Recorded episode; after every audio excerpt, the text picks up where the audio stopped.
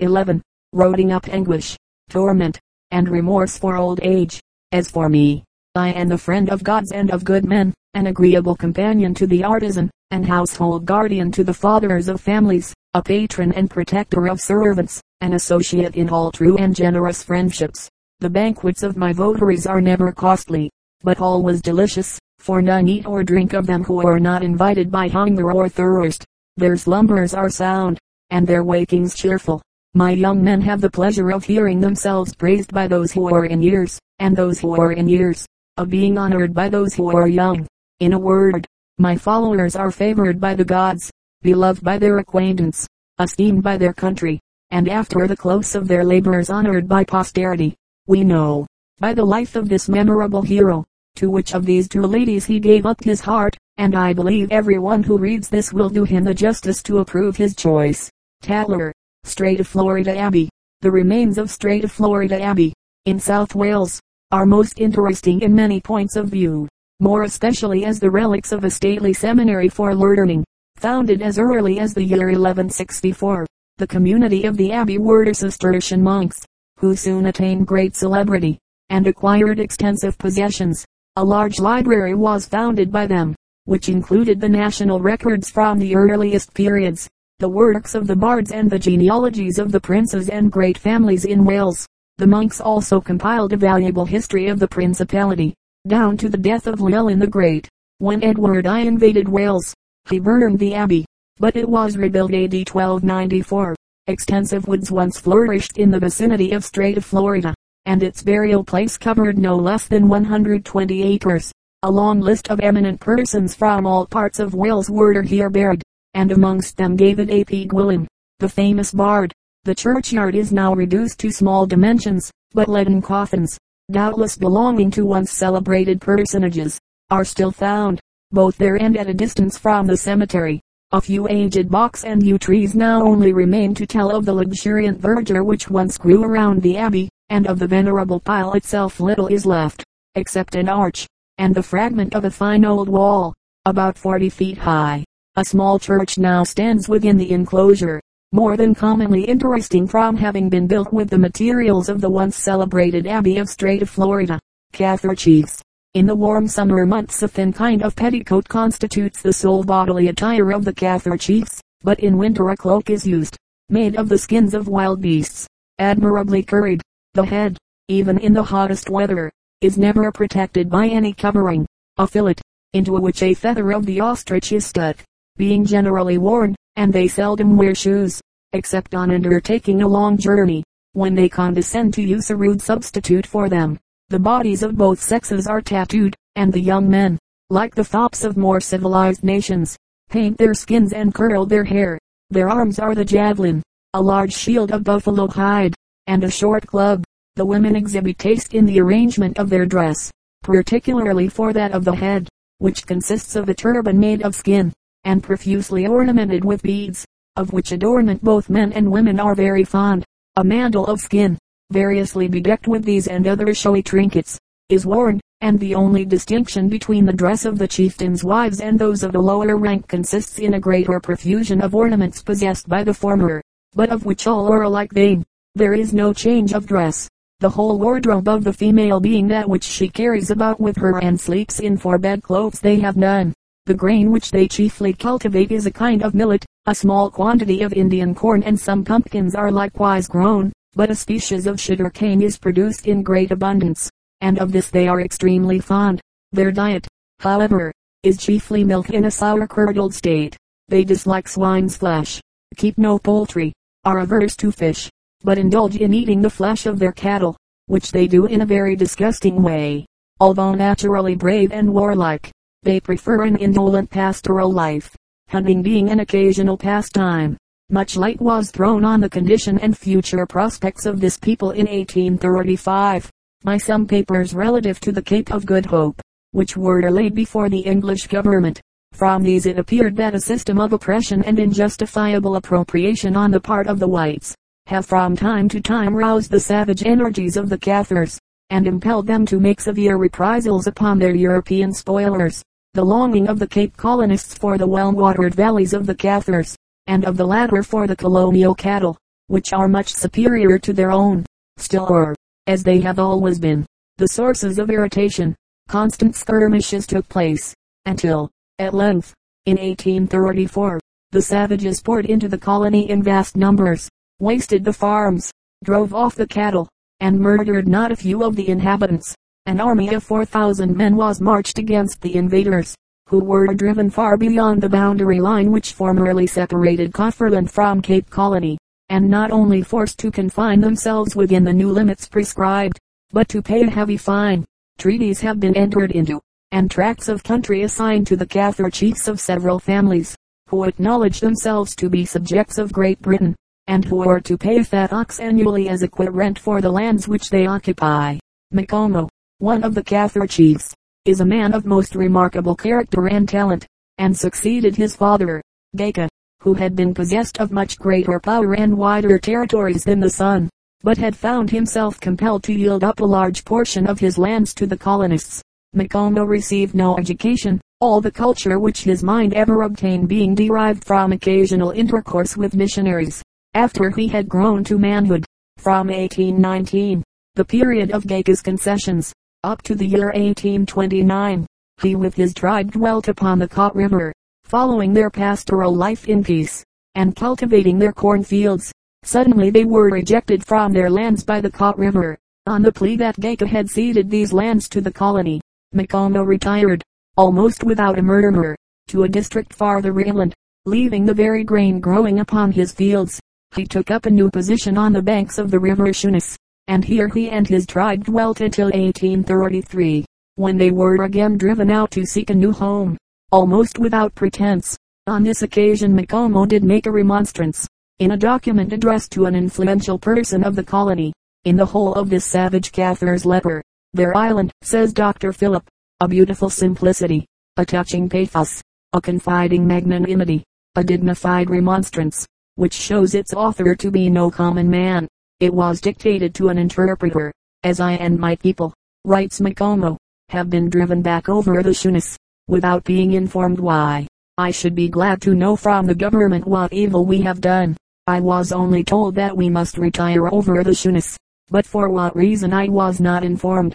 It was agreed that I and my people should live west of the Shunas, as well as east of it. When shall I and my people be able to get rest? Railway tunnels, of the difficulties which occasionally baffle the man of science, in his endeavors to contend with the hidden secrets of the crust of the earth which we inhabit.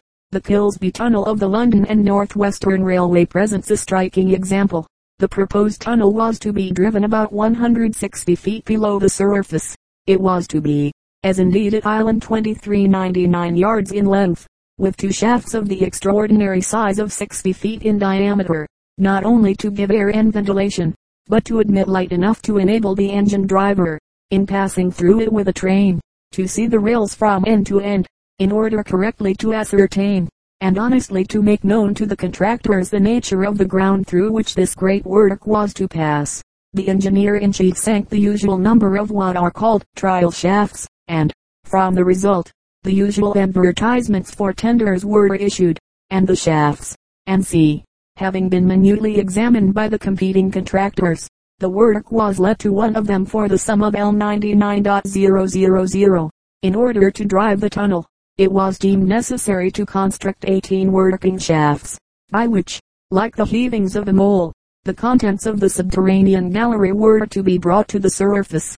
This interesting work was in busy progress, when, all of a sudden, it was ascertained, that, at about 200 yards from the south end of the tunnel, there existed, overlaid by a bed of clay, 40 feet thick, a hidden quicksand, which extended 400 yards into the proposed tunnel, and which the trial shafts on each side of it had almost miraculously just passed without touching. Overwhelmed at the discovery, the contractor instantly took to his bed, and though he was justly relieved by the company from his engagement, the reprieve came too late, for he actually died. The general opinion of the several eminent engineers who were consulted was against proceeding, but Mr. R. Stephenson offered to undertake the responsibility of the work. His first operation was to lower the water with which he had to contend, and it was soon ascertained that the quicksand in question covered several square miles. The tunnel, 30 feet high by 30 feet broad, was formed of bricks, laid in cement, and the bricklayers were progressing in lengths averaging 12 feet, when those who were nearest the quicksand, on driving into the roof, were suddenly almost overwhelmed by a deluge of water, which burst in upon them, as it was evident that no time was to be lost. A gang of workmen, protected by the extreme power of the engines, were, with their materials, placed on a raft, and while, with the utmost celerity, they were completing the walls of that short length, the water, in spite of every effort to keep it down, rose with such rapidity, that, at the conclusion of the work, the men were so near being jammed against the roof, that the assistant engineer jumped overboard, and then swimming, with a rope in his mouth, he towed the raft to the nearest working shaft, through which he and his men were safely lifted to daylight, or, as it is termed by miners, to grass. The water now rose in the shaft, and, as it is called, drowned the works, but, by the main strength of 1250 men, 200 horses, and 13 steam engines, not only was the work gradually completed, but, during day and night for eight months, the almost incredible quantity of 1800 gallons of water per minute was raised, and conducted away. The time occupied from the laying of the first brick to the completion was 30 months. Sunfish, while lying in Little Killary Bay, on the coast of Connemara, in Her Majesty's surveying ketch Sylvia, we were attracted by a large fin above the surface, moving with an oscillatory motion, somewhat resembling the action of a man sculling at the stern of a boat, and knowing it to be an unusual visitor, we immediately got up the harpoon and went in chase. In the meantime, a country boat came up with the poor animal, and its crew inflicted upon it sundry blows with whatever they could lay their hands on oars, grappling, stones, and sea, but were unsuccessful in taking it, and it disappeared for some few minutes, when it again exhibited its fin on the other side of the bay. The dull and stupid animal permitted us to place our boat immediately over it, and made no effort to escape. The harpoon never having been sharpened, glanced off without effect, but another sailor succeeded in securing it by the tail with a boat hook, and passing the bight of a rope behind its fins, we hauled it on shore, under Rock House, the residence of General Thompson, who, with his family, came down to inspect this strange looking inhabitant of the sea. We were well soused by the splashing of its fins. Ere a dozen hands succeeded in transporting this heavy creature from its native abode to the shore, where it passively died, giving only an occasional movement with its fins, or uttering a kind of grunt. This animal, I believe, is a specimen of the sunfish Orthagoriscus. It has no bony skeleton, nor did we, in our rather hasty dissection, discover any osseous structure whatever except as we were informed by one who afterwards inspected it that there was one which stretched between the large fins. Its jaws also had bony terminations, and broken into teeth, and parrot-like, which, when not in use, are hidden by the envelopment of the gums. The form of the animal is preserved by an entire cartilaginous case, of about three inches in thickness, covered by a kind of shagreen skin, so amalgamated with the cartilage as not to be separated from it. This case is easily penetrable with a knife, and is of pearly whiteness, more resembling cocoanut in appearance and texture than anything else I can compare it with. The interior cavity, containing the vital parts, terminates a little behind the large fins, where the cartilage was solid, to its tapered extremity, which is without a caudal fin. Within, and around the back part, lay the flesh, of a coarse fibrous texture, slightly salmon colored, the liver was such as to fill a common pail, and there was a large quantity of red blood. The nostril, top of the eye, and top of the gill orifice are in line, as represented in the engraving. The dimensions are as under, eye round, and like that of an ox, 2 1 4 inches diameter. Gill orifice, 4 inches by 2 1 4 inches. Dorsal and anal fins equal, 2 feet 2 inches long, by 1 foot 3 inches wide.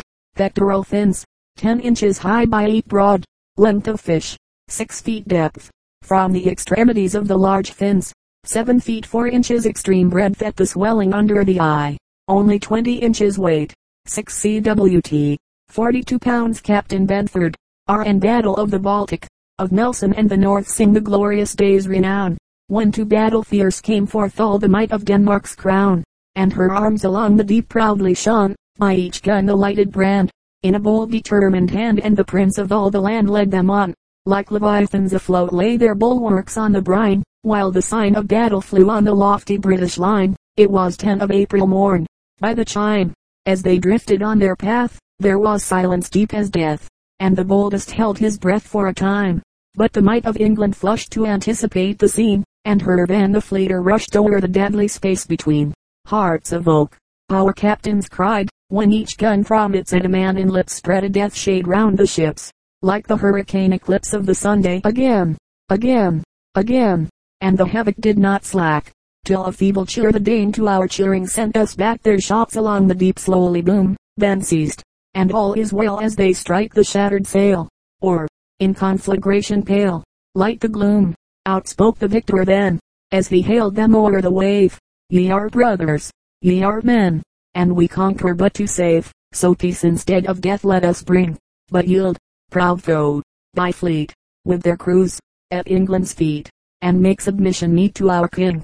Then Denmark blessed our chief, that he gave her wounds repose, and the sounds of joy and grief from her people wildly rose, as death withdrew his shades from the day while the sun looked smiling bright o'er a wide and woeful sight, where the fires of funeral light died away.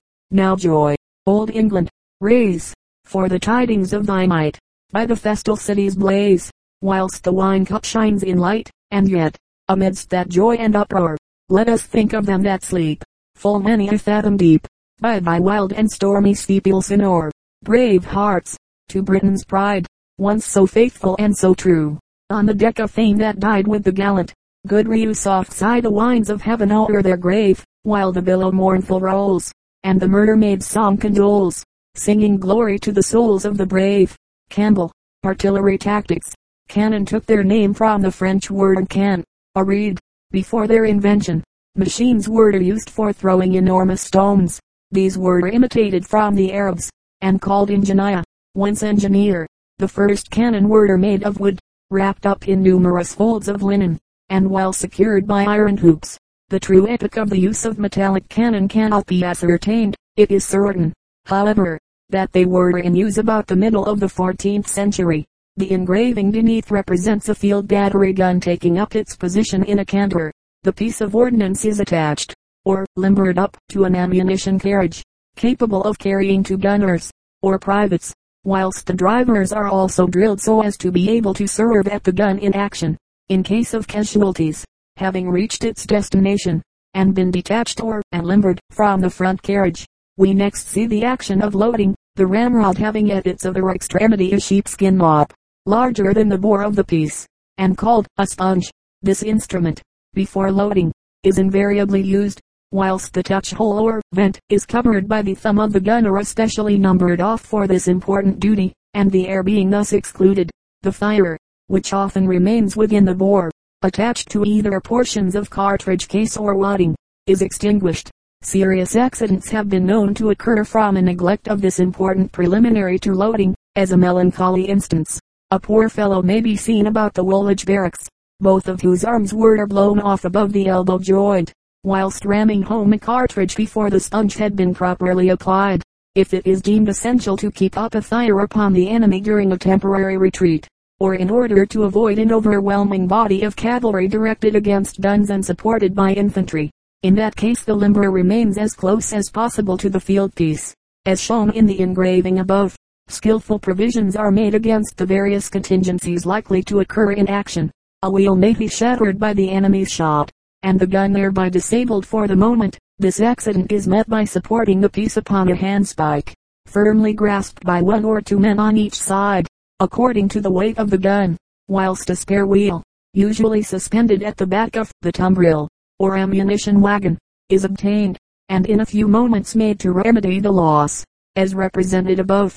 The extraordinary rapidity with which a gun can be dislodged from its carriage, and every portion of its complicated machinery scattered upon the ground, is hardly to be believed unless witnessed, but the wonder is increased tenfold, on seeing with what magical celerity the death-dealing weapon can be put together again.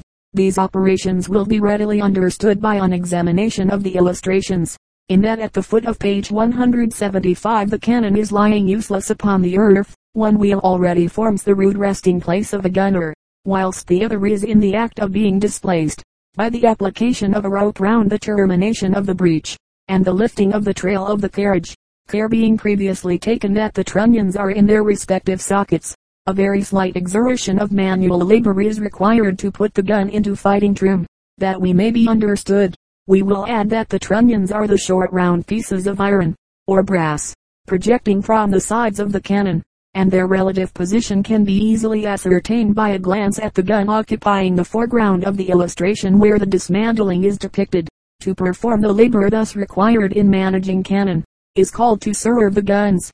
Cannon are cast in a solid mass of metal, either of iron or brass. They are then bored by being placed upon a machine which causes the whole mass to turn round very rapidly. The boring tool being pressed against the cannon thus revolving, a deep hole is made in it, called the bore. The tree kangaroo and black leopard, the ordinary mode in which the kangaroos make their way on the ground, as well as by flight from enemies, is by a series of bounds, often of prodigious extent. They spring from their hind limbs alone, using neither the tail nor the forelimbs. In feeding, they assume a crouching, hare-like position, resting on the forepaws as well as on the hinder extremities, while they browse on the herbage. In this attitude they hop gently along, the tail being pressed to the ground. On the least alarm they rise on the hind limbs, and bound to a distance with great rapidity. Sometimes, when excited, the old male of the great kangaroo stands on tiptoe and on his tail, and is then of prodigious height. It readily takes to the water, and swims well often resorting to this mode of escape from its enemies, among which is the dingo, or wild dog of Australia. Man Island however, the most unrelenting foe of this inoffensive animal. It is a native of New Holland and Van Diemen's Land, and was first discovered by the celebrated navigator Captain Cook, in 1770, while stationed on the coast of New South Wales. In Van Diemen's Land the great kangaroo is regularly hunted with foxhounds, as the deer or fox in England. The tree kangaroo, in general appearance, much resembles the common kangaroo, having many of that animal's peculiarities. It seems to have the power of moving very quickly on a tree, sometimes holding tight with its forefeet, and bringing its hind feet up together with a jump, at other times climbing ordinarily. In the island of Java a black variety of the leopard is not uncommon, and such are occasionally seen in our menageries. They are deeper than the general tint, and the spots show in certain lights only. Nothing can exceed the grace and agility of the leopards. They bound with astonishing ease, climb trees, and swim, and the flexibility of the body enables them to creep along the ground with the cautious silence of a snake on their unsuspecting prey. In India the leopard is called by the natives the tree tiger, from its generally taking refuge in a tree when pursued, and also from being often seen among the branches, so quick and active is the animal in this situation that it is not easy to take a fair aim at him. Antelopes, deer, small quadrupeds, and monkeys are its prey. It seldom attacks a man voluntarily, but, if provoked, becomes a formidable assailant. It is sometimes taken in pitfalls and traps. In some old writers there are accounts of the leopard being taken in trap, by means of a mirror, which, when the animal jump against it, brings a door down upon him. Charity, did sweeter sounds adorn my flowing tongue, than ever man pronounced or angel sung, had I all knowledge, human and divine that thought can reach, or science can define, and had I power to give that knowledge birth, in all the speeches of the babbling earth, did Shadrach's zeal my glowing breast inspire, to weary tortures, and rejoice in fire, or had I faith like that which Israel saw, when Moses gave them miracles and law, yet, gracious charity, indulgent guest, were not thy power exerted in my breast, those speeches would send up unheeded prayer, that scorn of life would be but wild despair, a simple sound word are better than my voice, my faith word or form, my eloquence word or noise, charity, decent, modest, easy, kind, softens the high, and rears the abject mind, knows with just reins, and gentle hand, to guide betwixt vile shame and arbitrary pride, not soon provoked, she easily forgives, and much she suffers, as she much believes, Soft peace she brings wherever she arrives. She builds our quiet, as she forms our lives, lays the rough paths of peevish nature even, and opens in each heart a little heaven. Each other gift, which God on man bestows, its proper bounds, and due restriction knows, to one fixed purpose dedicates its power, and finishing its act, exists no more. Thus, in obedience to what heaven decrees, knowledge shall fail, and prophecy shall cease, but lasting charity's more ample sway, nor bound by time, nor subject to decay, in happy triumph shall forever live, and endless good diffuse, and endless praise receive, as through the artist's intervening glass, our eye observes the distant planets pass. A little we discover, but allow that more remains unseen than art can show, so whilst our mind its knowledge would improve, its feeble eye intent on things above, high as we may we lift our reason up, by faith directed, and confirmed by hope, yet are we able only to survey dawnings of beams and promises of day, have single quote and single quote as fuller effluence mocks our dazzled sight to great its swiftness, and too strong its light. But soon the mediate clouds shall be dispelled, the sun shall soon be face to face beheld, in all his robes, with all his glory on, seated sublime on his meridian throne. Then constant faith, and holy hope shall vie, one lost in certainty, and one in joy, whilst thou, more happy power, fair charity, triumphant sister, greatest of the three, thy office, and thy nature still the same, lasting thy lamp, and inconsumed thy flame, shall still survive shall stand before the host of heathen conferences, forever blessing, and forever blessed. Prior, Sardis, Sardis, the ancient capital of the kingdom of Lydia, is situated on the river Pactolus, in the fertile plain below Mount Tmolus. Wealth, pomp, and luxury characterized this city from very ancient times. The story of Croesus, its last king, is frequently alluded to by historians, as affording a remarkable example of the instability of human greatness. This monarch considered himself the happiest of human beings, but being checked by the philosopher Solon for his arrogance, he was offended, and dismissed the sage from his court with disgrace. Not long afterwards, led away by the ambiguous answers of the oracles, he conducted a large army into the field against Cyrus, the future conqueror of Babylon, but was defeated, and obliged to return to his capital where he shut himself up.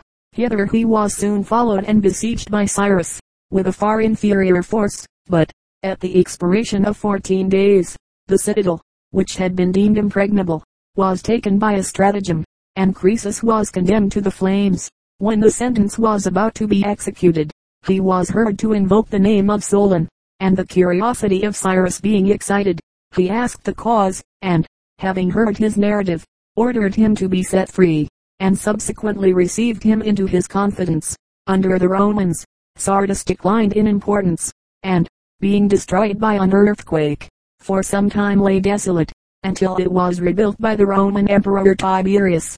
The situation of Sardis is very beautiful, but the country over which it looks is almost deserted, and the valley is become a swamp.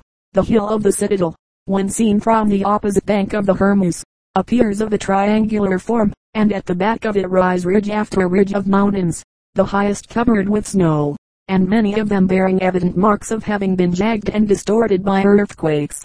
The citadel is exceedingly difficult of ascent, but the magnificent view which it commands of the plain of the Hermus, and other objects of interest, amply repays the risk and fatigue. The village, small as it island boasts of containing one of the most remarkable remains of antiquity in Asia, namely, the vast Ionic temple of the heathen goddess Cybele, or the earth, on the banks of the Pactolus. In 1750, six columns of this temple were standing, but four of them have since been thrown down by the Turks, for the sake of the gold which they expected to find in the joints. Two or three mills and a few mud huts, inhabited by Turkish herdsmen, contain all the present population of Sardis. Martello Towers, at a time when there appeared to be good reason for believing that the invasion of England was contemplated. The government turned their attention to the defense of such portions of the coast as seemed to present the greatest facility for the landing of a hostile force, as the Kentish coast, from eastward or Bay to Dymchurch, seemed more especially exposed. A line of Martello towers was erected between these two points, at a distance from each other of from one quarter to three quarters of a mile. Other towers of the same kind were erected on various parts of the coast where the shore was low. In other parts of England, but more particularly in the counties of Sussex and Suffolk, towers of this construction appear to have been adopted, owing to the resistance that was made by the Tower of Martella, in the island of Corsica, to the British forces under Lord Hood and General Dundas. In 1794, This tower which was built in the form of an odd truncated cone like the body of a windmill was situated in Martella, or Martel Bay, as it rendered the landing of the troops difficult. Commodore Linzee anchored in the bay to the westward, and there landed the troops on the evening of the 7th of February, taking possession of a height that commanded the tower. As the tower impeded the advance of the troops, it was the next day attacked from the bay by the vessels Fortitude and Juno, but after a cannonade of two hours and a half, the ships were obliged to haul off. The Fortitude having sustained considerable damage from red-hot shot discharged from the tower. The tower, after having been cannonaded from the height for two days, surrendered, rather, it would appear, from the alarm of the garrison, than from any great injury that the tower had sustained. The Ingles,